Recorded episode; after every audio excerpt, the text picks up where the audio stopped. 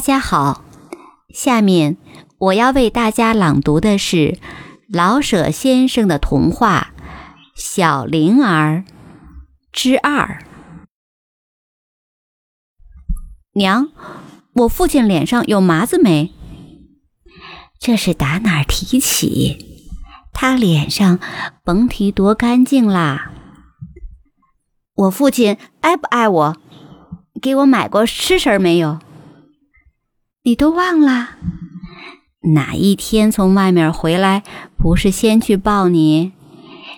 你姑母常常的说他，这可真是你的金丹，抱着吧，将来真许做大官，增光耀祖的。你父亲就咪西咪西的傻笑。扳起你的小脚趾头，放在嘴边，香香的亲着，气得你姑母又是恼又是笑。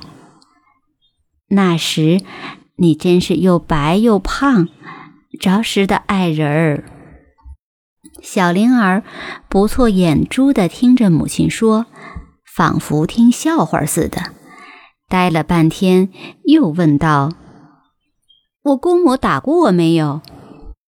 没有，别看他待我厉害，待你是真爱。那一年你长口疮，半夜里啼哭，他还起来背着你满屋子走，一边走一边说：“金蛋，金蛋，好孩子，别哭，父亲一定会回来呢。回来给你带是双糖，多么好吃！好孩子，别哭了。”我父亲哪一年就死了？怎么死的？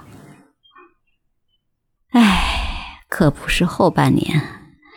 你姑母也跟了他去。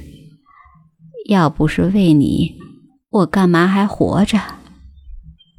小灵儿的母亲放下针线，叹了一口气，那眼泪断了线的珠子般流下来。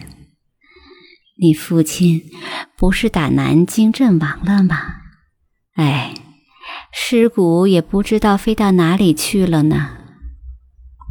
小灵儿听完，蹦下炕去，拿小拳头向南北画着，大声地说：“不用忙，我长大了给父亲报仇，先去打日本，后打南京。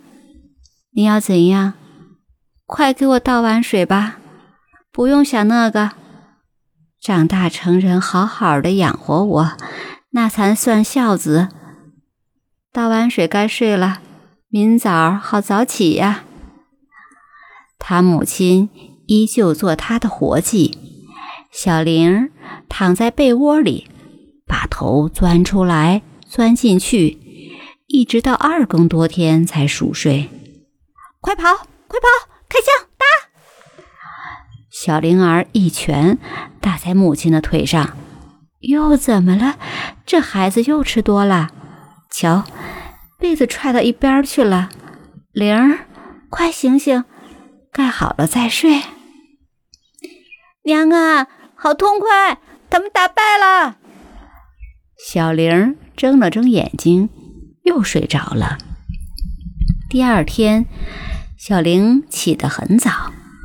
一直的跑到学校，不去给先生鞠躬，先找他的学伴儿，凑了几个身体强壮的，大家蹲在体操场的犄角上。